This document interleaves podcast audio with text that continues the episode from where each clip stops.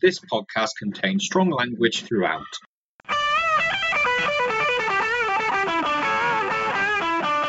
Hello and welcome to Two Men and a Mic, the show that delves into the world of pop culture and sports entertainment. My name is Patrick, and joining me today is my brother Christopher. Good afternoon, Christopher. How are you anyway? Yeah, not bad considering you know lockdown. today we're gonna we're gonna steer away from media and entertainment for today, and we're gonna go into more of a subject that you have a specialty in, I would say, and that would be sport. I've got a bit of knowledge. You have more knowledge than me. Okay. So the first thing we're going to talk about. So one thing I've always wondered is in the US they Mhm. have sports like American football and baseball Mhm. and things like that, but they're essentially copying our sports. Such as so, baseball is rounders essentially, and American football is just rugby league, but done really slow. What are your thoughts on why? You know, what are your thoughts on the comparisons between the two? Well, I don't think it matters too much on their origins. To be honest, I think at this moment in time, they're you know the sports in their own right. They've got their own strengths and weaknesses. They're you know they're unique. I don't feel like I'm holding a grudge against where where it came from. I think there's probably a perfectly reasonable reason why why they are like they are. I mean, I'm sure football and rugby have. I'm pretty sure football. I'm pretty sure that one of football and rugby came from the other. So you know, Well, I I'm not- believe I, I believe football came from someone picking up the ball with their hands and running with it. I believe. rugby Yeah. exactly. So Which which sort of are you, you're more steered towards the sort of European sports rather than the American stuff? So are you more of a because I know that you like football and you're a United supporter, but obviously soccer isn't necessarily as big in the US. It is for the ladies, but why do you not? Why do you not? Do you think that it's not as big for the men for the Well, because I think that they've already got sports that they're really heavily invested in, like like the ones you've mentioned: American football, basketball, baseball, like the NASCAR and whatnot. You know, you can only get all the best people are going to those sports. All the best, you know, the fans are going towards those sports in America. They're not so much going towards soccer as they. So do you so do you think the US sort of sports are more sort of entertaining and have more sort of media rather compared to our sports? Because I think that well, we don't have baseball in this country. We have one team in Cornwall, and they only play against two other teams. So why why why do you think there is this huge level of uh, support for these sports that because merchandise is huge for basketball and NFL and baseball why is there any sports over here that you could compare that level of support Yeah, of course, there's football. but is that the only one Yeah, I think so. I think the only one way you're going to have, I mean, I don't just mean like UK, I mean like worldwide, like Mm. support. The like, football is the only thing that can. The thing is, like American sports are automatically big because the population of America is big. So the only thing that really can pull in the same sort of numbers is football. And if anything, football can bring in bigger numbers. So so do you think that say champions league final or a world cup final has Mhm. more people watching it than the super bowl Yeah. Oh, okay, very interesting. So, because obviously, in comparison, so American football is sort of seen to be like rugby. It sort of is, but uh, like I've said, I've, I find it's very stop start, and that's what I find the irritating part. Whereas rugby, it's more fluent, and if they have to stop, then there's actually it's very quick, and you know, moving into scrums and having penalty kicks. But here's the thing, right? So when you're watching a rugby game, you invested in it for 40 minutes. There's no break until fo- after 40 minutes. Hmm. Whereas in American football, it gives you the automatic, you know, it gives you lots of opportunities to go to the toilet, go get a snack, go get a drink, anything. So in that respect, it's kind of quite good. So, would you would you say? That in terms of our sports, do are we missing that sort of factor of oh yeah we can go out get drunk get food and and watch it still Well, I think it's a cultural thing because I think we kind of have a better attention span. You know, Hmm. we we can quite easily watch as long as it's a good game, obviously. Because if it's a Yeah. rubbish game, then we're just going to turn off. But you know, if it's a good game of football, then we'll watch the up until forty-five minutes and then to ninety minutes. Whereas I think the main complaint from Americans about soccer is that it's it gets quite boring to watch. Where with their sports, they they naturally have the breaks Hmm. well, as the word says, to break it up.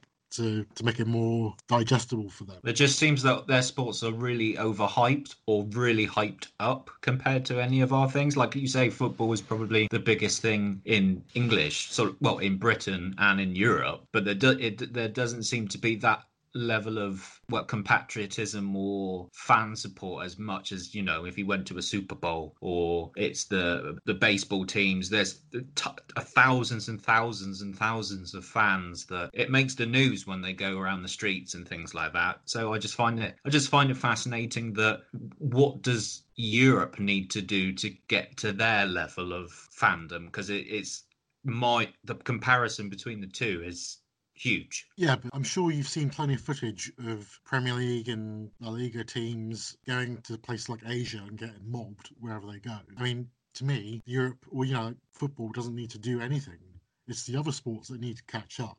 But then that's a bigger issue, I guess. That's a longer. Football's already there, but I guess you got to do more with rugby. You got to do more with tennis. You got to do more with you know other sports. So when you say so when you say do more, do you mean create different types of competition within the sport? So golf is always seen as quite a boring one, and the, so you have the standard sort of 18 hole full play, and then they've made this 14 hole type tournament, and then they've had this sort of nine hole match play professional thing. Does the English, does the European sports need to sort of expand the rules and competitions that they have to compete? Or to keep well, uh, get people interested in it? Firstly, I don't think the European sports are such, they're world sports, but obviously they're the ones that are more popular in Europe. Yeah. But yeah, they I feel like a few of them do need to make themselves a bit more marketable because, mm. like you said, golf. Golf is arguably, if anyone was to be asked what's the most boring sport, I'm sure golf will come up quite a few times. It wouldn't come up for me because I find it interesting, but mm. certainly for a, a, lot of people, they would say it's like watching paint dry. Mm. You just mentioned a few of the ways of trying to make it a bit more exciting. Another yeah. one is cricket. Cricket. Mm-hmm. I mean, for me, that is one of, if not the worst sports. I mean, I, I know in this country it's big, and yeah. Commonwealth countries it's big, but anywhere else it's like, you know, they're like, what's the big fuss? I mean, yeah. you know, there's T20. They're doing all these different things to make you know the games more exciting. Because if you've got a, if you've got only a few balls to bowl at bat, you know, the people who are batting, mm. then you've got to get them out, and the batters have got to make sure they smash sixes mm. or as much as they can. They've got to take the risk. Whereas in the full version, in the tests, they just they last days. Mm. people, also, you know, some people like we've been mentioning, people some people don't have the attention span for that. That's hmm. not that's not a failing. That's just them. You know, yeah. we all have our individual moments where we're like, I've had enough of this and changing the channel. Mm. How so? Um, one thing I've always wondered that, that in some sports they have audiences, and you know, with football and rugby or mm-hmm. you know, big things, their crowds are huge and they are allowed to make noise. Mm-hmm. However, I always find it interesting when you're watching darts or golf or snooker. Do they ne- really need? Do they all necessarily need to be quiet? I just think it's a bit of a harsh thing to to ask well, people to do. They do really because they're, they're sports where it's you know you're very heavily reliant on hand-eye coordination. There's very you know precision sports there. I mean, we can laugh about you know we can debate about how darts is or is not sport, but at the end of the day, there's some you know there's some talent involved. There's some you know expertise involved Mm. Where you know, I feel like if I was playing, you know, you if you were trying to advance far into some big tournament, you wouldn't want the fans making noise. You want them to let you have the moment to concentrate and to do your best because you know there's big amounts of money at stake at some of these things as well yeah well i mean i can i can think of when that whenever it's the ryder cup usually on the first hole mm-hmm. they usually make a ton of noise well yeah but that's before it starts and they'll do it in between shots, but not not during them. And if they do, then not most people around, you know, will turn around and like give abuse to the person who's given, you know, making the noise. So what do you what do you think of supporters that make fans just as they're going to hit something or just after they're going to do something? Because a lot of the time there's a lot of sort of interesting and obscure things that people shout. Um, do, do, do you think that's acceptable or is is it just a bit of fun to do that? Well, it's a bit of fun as long as they're not causing a problem for the person that they're watching. Well, I I think that well, I know you quite well. That if someone did that to you, I think you would get quite angry very quickly. Would you not? Depends. If it was funny, I'd probably laugh, but if it put me off my shot, then yeah. But that just depends when they when they said it. The before thing is the worst. Yeah. If you're when everyone's hushed up and then one person makes a noise, it can really that's the dangerous time. Just after, it's kind of borderline, I guess, because some people might feel like they're not they're you know they're in the zone until I don't know like five ten seconds after their shot. So if Mm. you're doing it too soon, you know you might get a few people who like shut up, you know, or you know. Yeah. It's like tennis and, and football. When people take penalties, there's tons of noise before the run up to the ball. And obviously, tennis, there's that if someone's near a match point or, you know, they're coming back, obviously the crowd gets really excited. And I think sometimes that can, when the umpires are saying everybody needs to be quiet, it's it, that can be quite distracting. Yeah, but it's drama, isn't it? Like, you know, you mentioned football when it's quiet, and the, pen- the penalty you mentioned, hmm that's they're not being quiet. It's it's for deliberately. It's tension. They're like, you know, people in the stadium are supporting one team or the other, so they're nervous and you know they're waiting to see what happens. I can bet you that they're not 100% quiet. Because some people will be saying, you know, trying to put off the goalkeeper. Some will be trying to put off the penalty taker. Some will be cheering for either one. You know, but tennis, you know, they will make a lot of noise, but that's just because of the, mo- the moment that the game is in, and they will be quiet once once you know the actual play recommences. I suppose a, an interesting thing is when you watch rugby. I mean, the Six Nations, the most Mhm. recent one, it, it just made me think that whenever anybody takes a penalty kick, Mhm. it's very respectful in terms of they are quiet. But if you know if they take too long, then the crowd starts to be like, okay, now you're taking a piss. You need Mhm. to be quicker and stuff like that. So I find it interesting that there's a level of respect in terms of that. Mhm.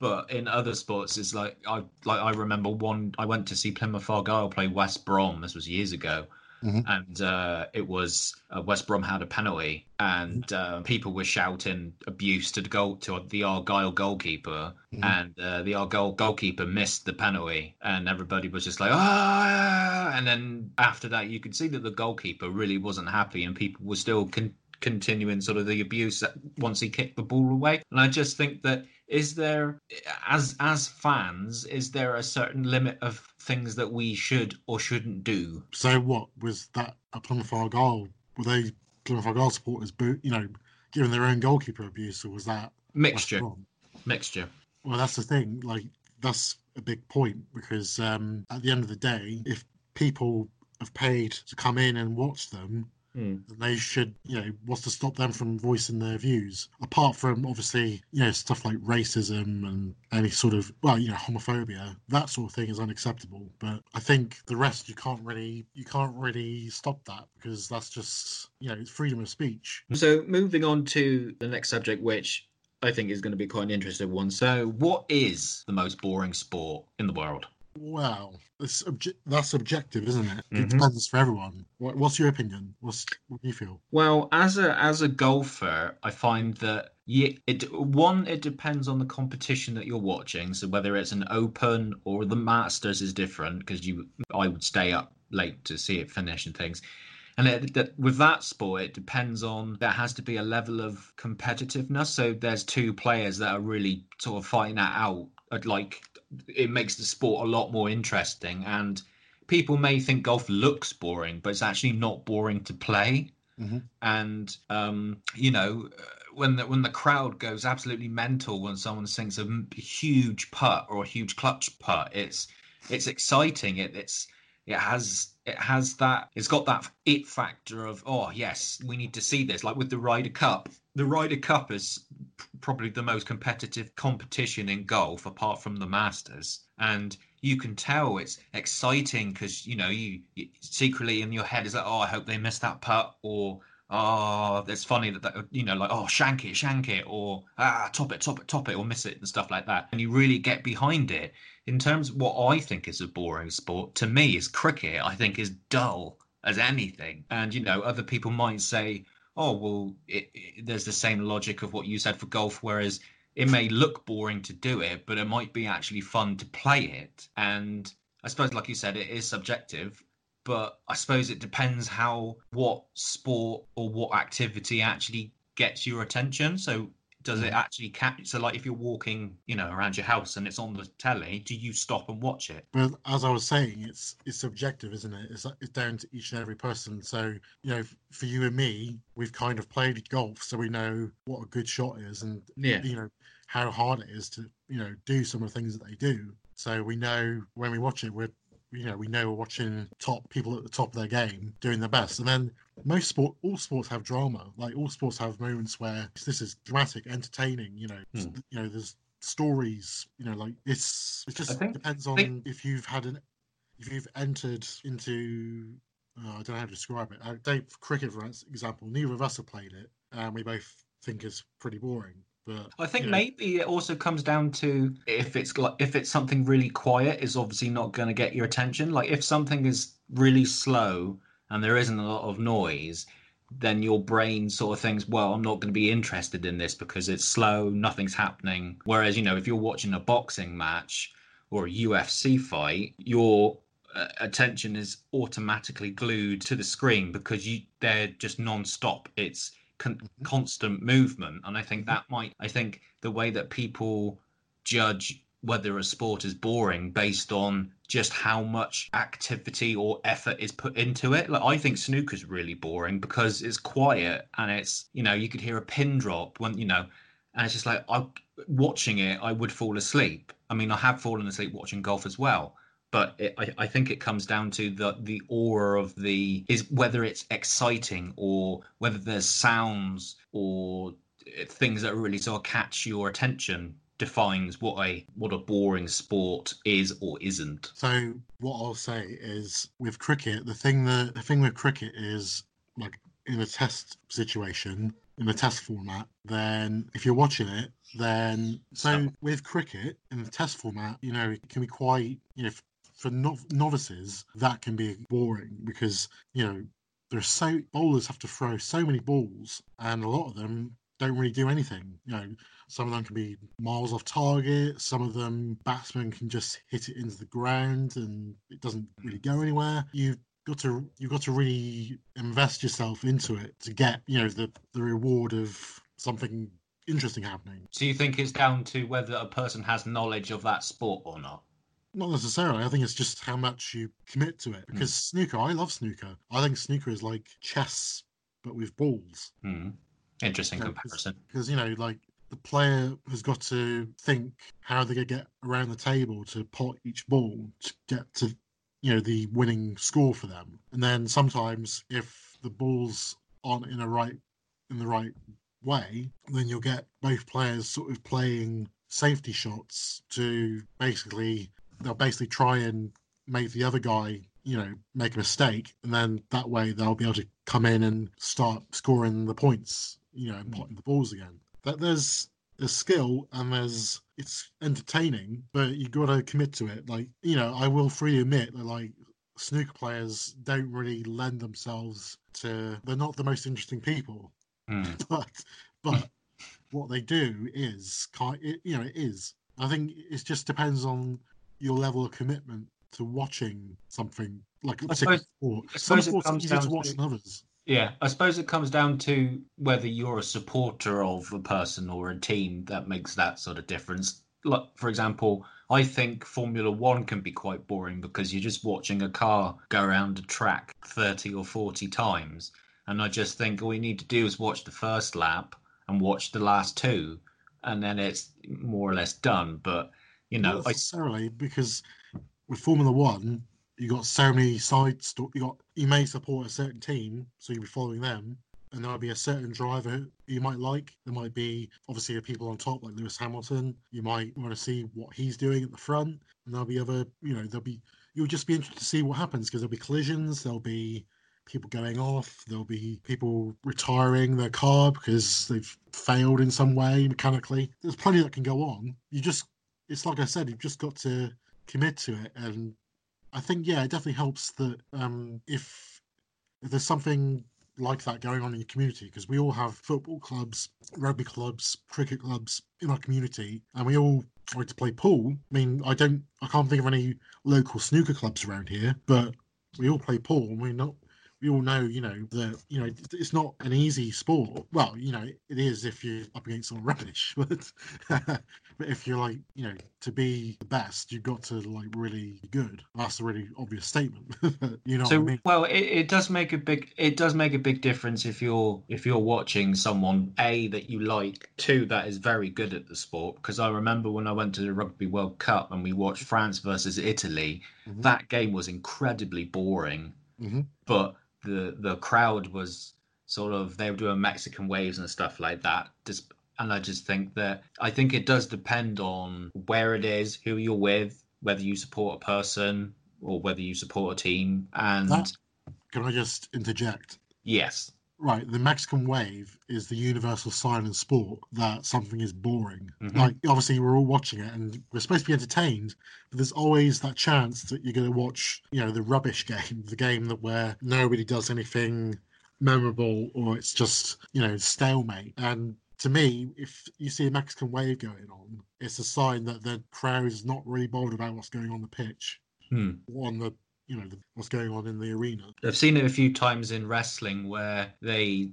with wrestling, they just chant people's names that are better than the people that are wrestling. Or they'll say things like, you can't wrestle, or they just chant random people's names that they might be dead, they might be retired, or there might not even be anything to do with that. I'm going to immediately interrupt you there and suggest that wrestling is not is not really to be put in the same category as sports we've mentioned because or- firstly it's fixed. You know, it's not fixed, but it's staged. yeah. And yes, they, these people put immense effort into choreography and putting their bodies on the line, but it's not. It's more theatre than it is sport. I mean, Mm, You're not going to see that kind of wrestling in the Olympics anytime soon.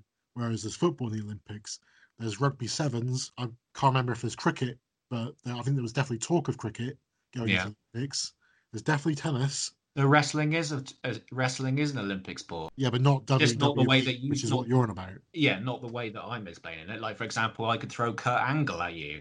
He's a Olympic Greco- gold yeah, medalist like wrestler, Greco- but then- you know, or something like that. but then you know, i- it's an interesting point. But the, that fight's been going for decades about whether wrestling is a sport. It's Into- not because it's staged. Somebody has to win. Somebody already, you know. You Yeah, but doesn't doesn't in- someone have to win in every sport? That's the whole any, point of no, it. whoa, whoa, whoa, hang on, hang on. in any other sport, people will fight, you know, through their, you know, their sport to win an Olympic gold medal. They will give everything. Whereas in wrestling, can you, you can't, you cannot say that about that, you know, that sort of wrestling. It's staged so that one person can win. So how do they decide that? How, how can you decide who has the glory of an Olympic gold medal?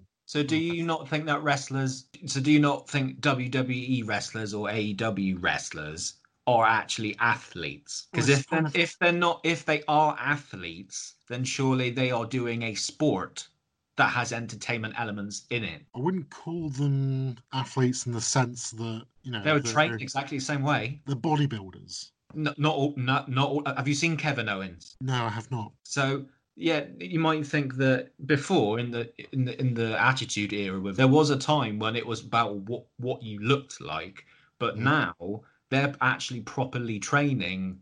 You know, doing weights, but they've also got to practice ho- how how they move around the ring.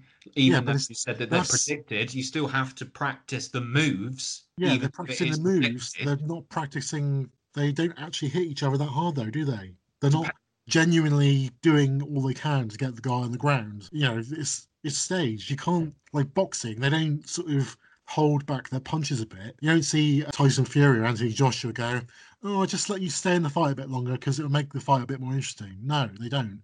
They throw they throw their hardest punches, or at least they like to try to, to knock the other guy out. So you don't think picking up a person and and dropping them down and pinning them is competition? Because the aim, even though you said like you yes, is is wrestling real? No, but it is exercise and it is there is a level of athleticism to be able to pick a person up, slam them, or jump on top There's of them There's not. There's not grapple. athleticism in picking Grappling is people. wrestling is there's grappling and things like that. It's not just getting beef Why beefed up on steroids. They are on steroids. Uh, not all of them. I think I think the problem with your thoughts on wrestling is that you haven't seen it in a while. Before I- th- there was an era where people just got pumped up just to look big, and it isn't based on their wrestling ability. Now you have actually properly trained. I'll say athletes because that's what they are. Because some of them come from athletic backgrounds from football and wrestling there is a level of fitness and athleticism to be able to pick a person up, slam them, or throw them and grapple. Because grapple is a, still a That's traditional a part of wrestling. That's being a stuntman. That's not being a stunt man. Okay, Kurt Angle. Do Yeah. you obviously. right? So you don't think a of stunt man is an athlete? What's that? Do you think a stunt man is not an athlete? No, I don't. Wow, I completely disagree with you there. To A be stuntman okay, is a so- stuntman. well, they're not though. Stunt men are or and stunt women are incredibly athletic to be able to, you know, if say for example Keanu Reeves has a stunt double, which is one of the directors of John Wick, he had to be able to do martial arts. So it's, so to say a stunt man is not an athlete is kind of insulting to them. No, no, no. No, you're getting me wrong, mate. Like Well, athletes. Okay, so for me, WWE wrestlers Yeah.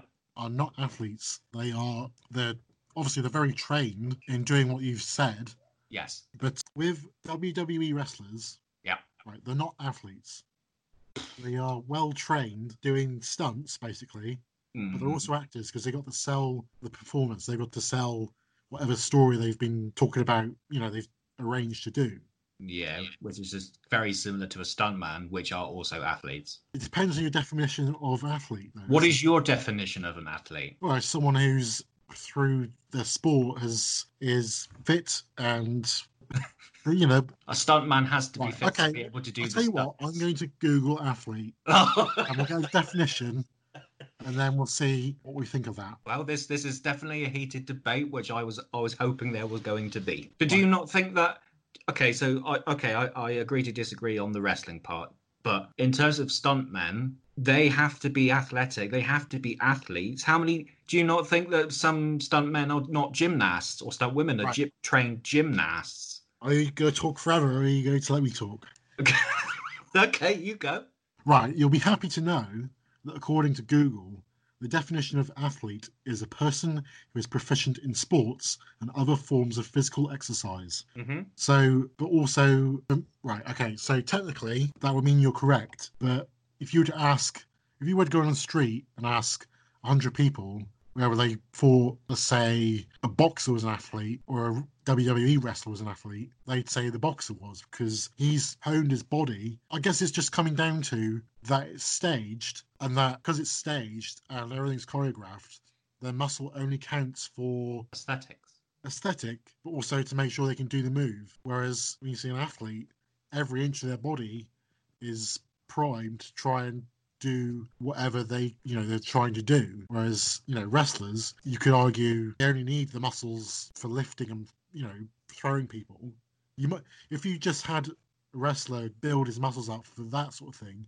They might look quite different from some of these guys who are blatantly on steroids. You can't deny that some of them are on steroids. Oh, absolutely. I, uh, there's tons of evidence to suggest that. I mean, look at Brock Lesnar now and before. He's got man boobs now, but he didn't have it before. One thing that, to, uh, last point about the wrestling thing, is that when you say if you ask a person, is wrestling a sport? I think they'll say one of, t- they'll probably ask this question and say, do you mean as in proper wrestling? Or Mhm. do you mean they might say fake wrestling, or they'll go, "Oh, do you mean wrestling like The Rock or something like that?" And I think that's, I. I well, I don't think people can separate the difference between the two. I think. I think they can. I think everyone knows that like proper wrestling involves you know actual effort. to you know one of the competitors isn't going to the other.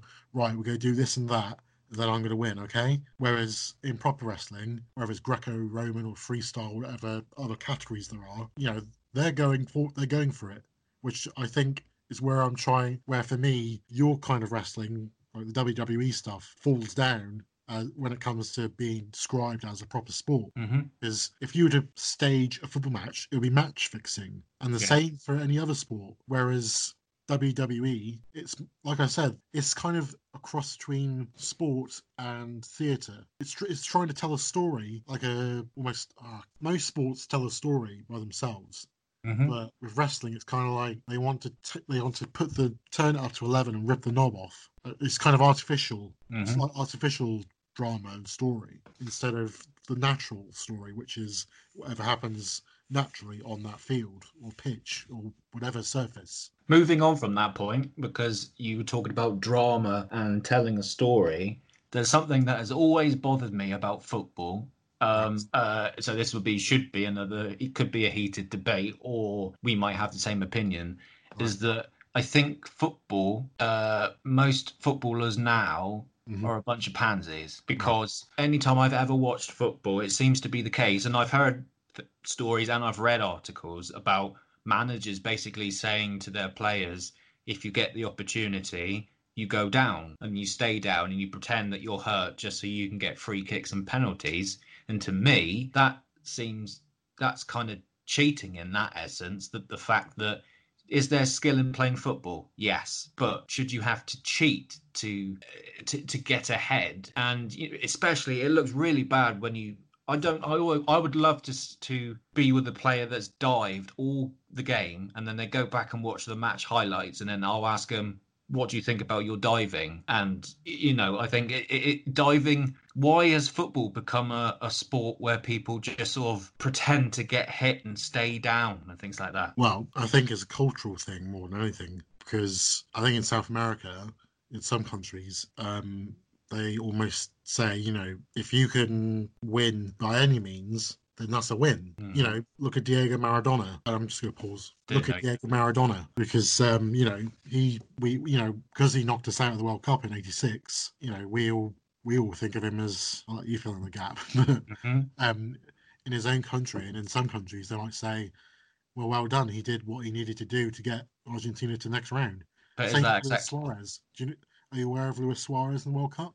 Yes, he bites people all the time. No, no, no, no, no. He, he um he handballed the ball um on the goal line against Ghana and basically stopped a certain goal. It was a penalty, and he got sent off for it. But, oh, I remember that actually. yeah, and the, Ga- the Ghanaian guy missed the penalty, and then Suarez could be seen celebrating afterwards. yeah, I remember that. Ghana went on to lose the penalty shootout against Uruguay. So in Luis Suarez's mind, and in quite you know probably his, his country's mind, he had done what it took to get Uruguay into the next round. Do you, so? Do you think football has changed completely from where it all started from? Because you know, when our dad was a sort of semi-professional footballer, let's put it that way, and uh, he would always go on about players that were really hard tackling and hard hitting. That's a different that day. is that a different is- yeah, era. but is that quite similar? Is so? Is that similar to you know, like you, what you were saying about to get the job done, you need to do whatever. Is that the same as what's happening in the Yeah, it's miles different. It's miles different because the referees have got struck. You know, you get more yellow cards and red cards. So the players, uh, you know,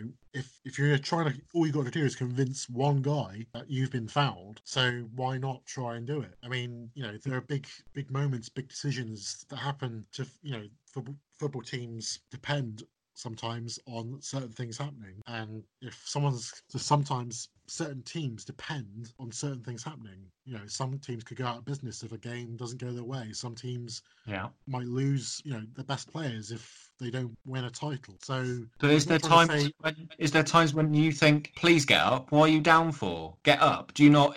Is there no sense of of that for you when you're watching it? If you see like a really bad deliberate dive, do you not think, oh, that either a that was a good decision because you now have a free kick, or is it b get up? What a waste of time. you've got to be savvy i mean there's it's basically i'm trying it's basically kind of game management. Mhm. you know if a player goes up if you you know the player who's playing against you gets the ball in a threatening position you kick it you you know you foul him you take the yellow card but basically you stopped him from being in a very threatening position. And so basically you've done a job on him. You, well the proper the old school definition of doing a job on someone would be to injure them to a point they wouldn't be able to carry on. But basically if you're stopping like an attack which could more than likely result in a goal then you're doing a good job because you're doing it for the team. Mm. Like when England's got to the semi-finals of the World Cup, of the last World Cup, they did plenty of stuff to make sure they got there. They, they would get fouled, but they always made sure that they would make sure that it look like a foul. You don't if you can't basically if you can't beat them, you got to join them. It's, As bad as that sounds, I understand. yeah, I mean,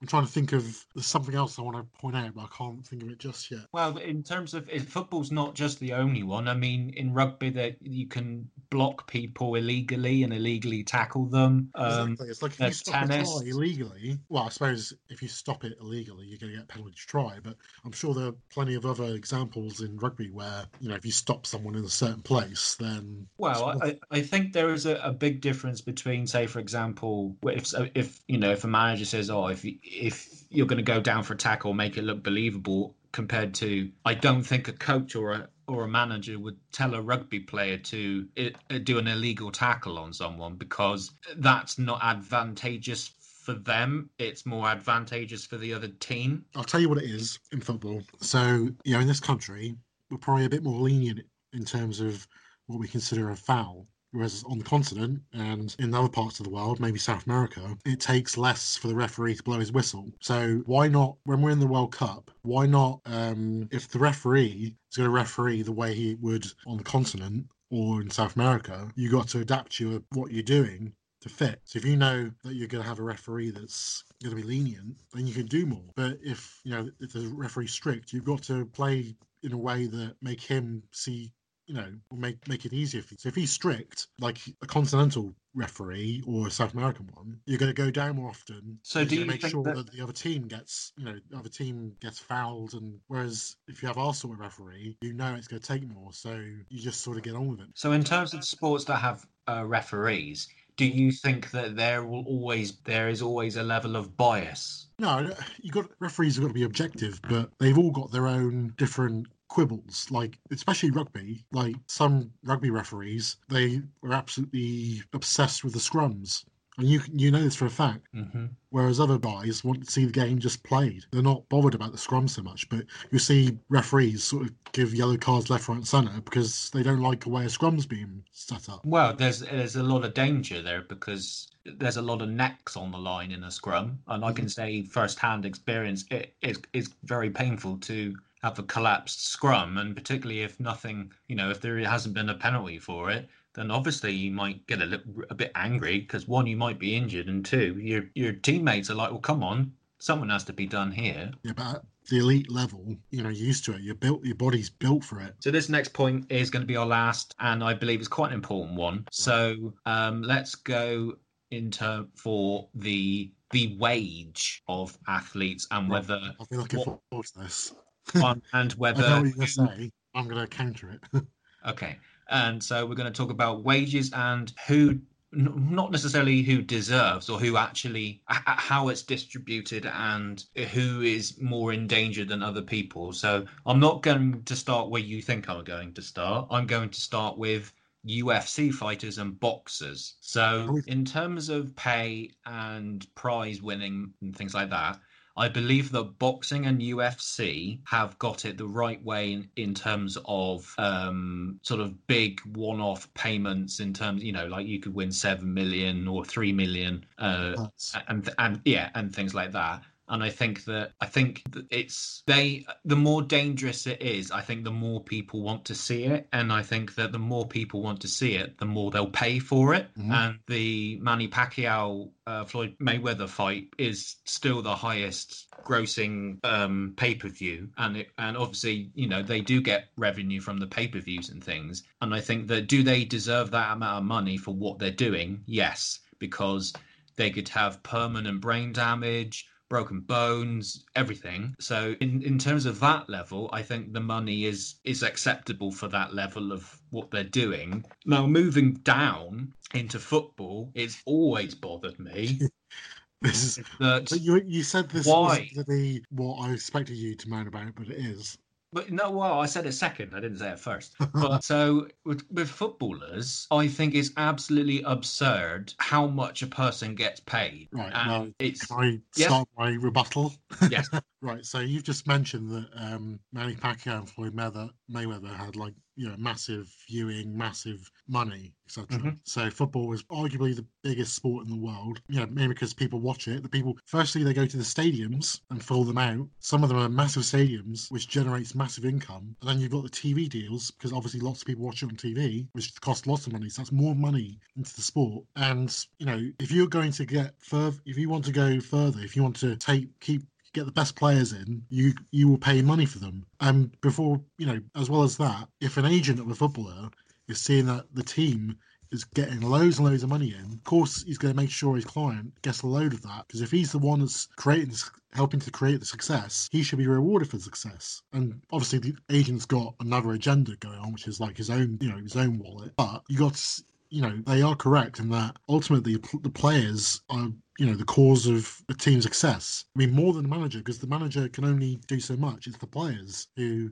you know influence the result I And if suppose for me, I if they're for me- winning lots then they're going to be paid they should be paid lots I suppose for me, then it's not the case of why are they paid millions and millions and millions. Because yes, I understand your point about the fan base thing and all the promotions and things like that. But what I don't understand is how do they come up with these assumptions of what a player is worth? it depends Because on the market. It depends on what it is at the time. Because I think that I, I, I think in a way this might sound stupid, but it's for me it, it's kind of you know if one person thinks they're amazing and and that, and it turns out to be that they're shit, you know that's going to be quite a bit of a downer for people when they're like, "Oh, I think I'm amazing," but my coach thinks I'm only worth this much, and I, I how do they how do they work out the numbers for that to be fair? well, it's all about negotiations isn't it that player who's saying i'm doing amazing and I'm, that guy's getting paid more than me and he's doing rubbish he would go to his agent or to the manager and say, I want a new contract because I feel I'm doing really good. And, you know, this guy's getting paid more than me. And I think I feel like he's really struggling.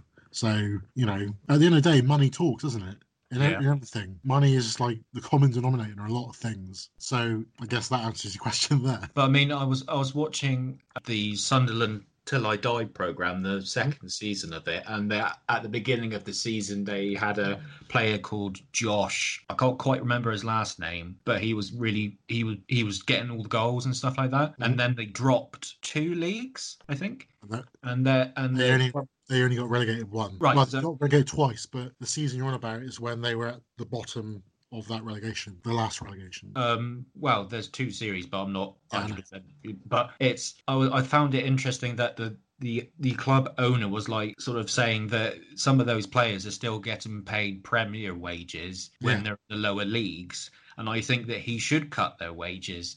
But he can't, right? So my explanation of that is some players would have had a, clause in the contract saying if we're relegated, then we have an automatic pay cut. But some of them wouldn't have. So I know that in the first um, series of that Sunderland Till I Die program on Netflix, that there was a player called Jack Rodwell who was on, I think it was seventy grand a week or something like that. Um, when he was in the championship, and they were really saying, you know, we want you to leave and get a new club because you know we can't have your money that all that money going to you. We need that money. It's way too much money for a, a championship player. You know, basically saying, you know, if you go, then we can probably get in two or three players for that amount of money, wage wise. But he was like, well, no, because it's a contract. You know, if I'm on that money, I'm on that money. The only way you can stop me from having that money is either getting rid of me to another team or just waiting until my contract runs out or signing, get me to sign a new contract on less money. But who would, who would realistically want to sign for less money? Well, something that I I find interesting if we're comparing it to American sports, you know, they mm-hmm. trade. They can they what they do is they trade people, and you know, a trade can be down to draft picks Yeah, and and money. Yeah, and money. Mm-hmm. And I think, do you think that football would be better in that sort of structure? What do you mean? Like trading and stuff. Yes. Well, they, they do sort of do it sometimes. They might swap players, or you know, they might buy a player and then loan him back immediately to the team he was bought off. Because aren't there things called free? They're free agents, aren't they? Yeah, but that's when the contract, their contract with one club finishes, and then they go, they just choose wherever they want to go, depending on who's interested. There's not actually a business deal going on between the two teams. What I will say about NFL and the American sports is, yeah, you're definitely right. They're a bit fairer in that, yeah, there's trades and there's deals, you know, for lots of money. Hmm. But you've also got the draft, which ultimately, you know, the draft is one of the key things that makes NFL as fair as it is. Well, I say that even though the Patriots have won God knows how many times recently. But the draft, basically, you've got top young players coming out of universities and they automatically go to the worst teams. So basically, every year should be, it should guarantees, you know, a certain amount of competition. It should guarantee that nobody is at the top for a while, nobody's at the bottom for a while. So you've always got different teams doing well. So do you think that British sports should take a leaf out of that book? um, and because I, I believe that I think it's a lot more interesting and fairer way to distribute talent and money. I, I just think it's their method is more, a lot more smarter. I think because I just think it's down to just greed and and money in terms of football. Because you know with managers and things like that, mm-hmm. they get deals whilst they're do whilst they're whilst they're there. But if they get sacked or they leave, obviously there's going to be a clause in their contract that well if you get rid of me now you're going to have to pay uh, tons tons more to actually get rid of me. And i think that that's I, I don't think that should be right that they've signed a contract. They that's the amount of money that they get. And if that, that if there's a clause in their contract then that's what they should do rather than yeah, ask for hang, more. hang, hang, hang, right okay. So i'll say this about i'm going to attack you on what you just said. Mm-hmm. it, uh, in two sections. Um, so the first section is yes, the NFL system is ultimately fairer, but it's a completely different system over in here. You know, over in this country, we don't choose our players through universities. Well, I suppose we don't have teams, enough unis. The football teams they already have their youngsters, so they let go of the ones that aren't going to make it, and they keep on the ones that do. And depending on where you are in the structure of the leagues, you know, if if you got a good player, then if someone's prepared to pay the money, then they'll be off. It's just it's not. I know you're annoyed by it being about money, but that's just the way it is. We we can't restructure it. I don't see a, an easy way of restructuring it to make money less of an issue. Ironically, the only thing that's going to do it right now is because of COVID nineteen, because you know the teams aren't going to have so much money now because mm-hmm. um, you know they haven't had people coming into the stadiums, and because they're going to have to you know bring out their own players and you know make progress that way. And then the other thing you were saying is about um, managers being sacked and then saying, "Oh yeah, they shouldn't have that money." It's the same in any job. Like, well, I say that, but if it's in his contract that he should have that money, then he has that money. Oh no, that's, that's, any contract. You, you, got me confused there. I, I, what I said was is that whatever money that they've signed for, yes, they do get, mm-hmm. but I don't think they should get any more for being sacked or being let go. That's what I meant. But it's part of if you know if it's part of their clause that they get a certain amount of money for being you know when they're sacked, then they're entitled to it. It's just simple. You know, if a business high profile you know big businessman gets sacked, the odds are he's probably got a clause saying, well. I get some sort of payoff because you've got to pay me off to make that contract, you know, go. So looking so coming to an end in a minute. So looking at sport as a whole, do you think that we that the European sports and our sports in the UK, do you think that if we follow the US model of let's put let's put money into the universities and colleges to find the next players of the future, do you think that would and actually really because you know, like I said at the very beginning, all the sports in the US, it's so overly hyped and there's so much press and you know i think maybe that's what our sports need that pump of energy and you know that that's you know because all the colleges in the US always have those reputations of the people that where they've come from. So, you know, like Tom Brady and people like that, and Peyton Manning and amongst others, Aaron Rodgers and where they come from, what colleges they studied at, and things like that. I think that if we need to change this the system of how our future athletes and players come in to their profession, I think there should be more hoo ha about it. What do you mean, how they come into the profession? Well, you know how you know with the drafts and things for the US, mm-hmm. whether they can sort of do something similar over here.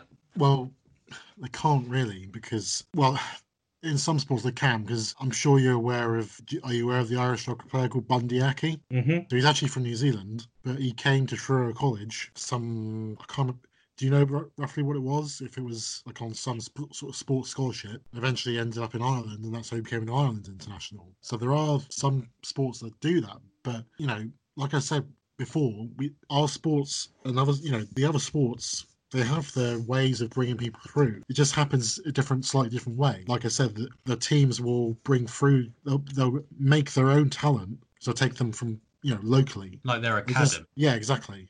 But in America, the academies are the universities, so it's just it's just slightly different. It doesn't need that to change what the how popular the sport is. Ultimately, it's down to you know how how popular they are. You know, with rugby, the most viewing it gets is when it's a World Cup or a Six Nations, or what's the other one? The well, New New Zealand and Australia. Oh, um, well, uh, Lions tour. Well, yeah, but I mean, like the anyway, it doesn't matter. They have smaller stadiums, so smaller, you know, amount of viewers.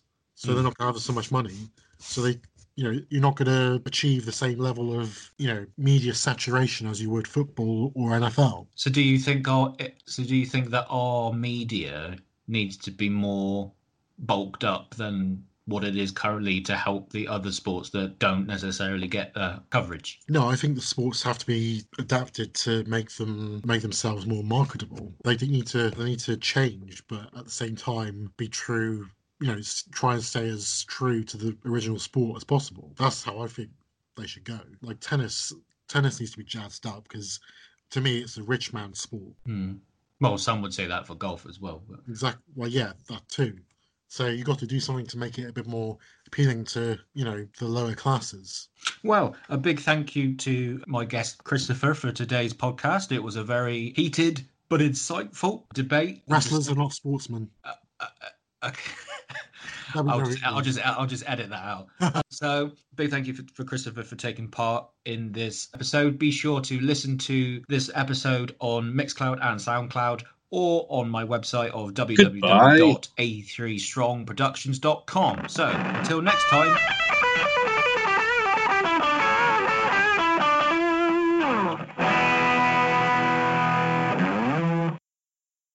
This podcast is an 83 Strong production. For more podcasts and shows, visit www.83strongproductions.com.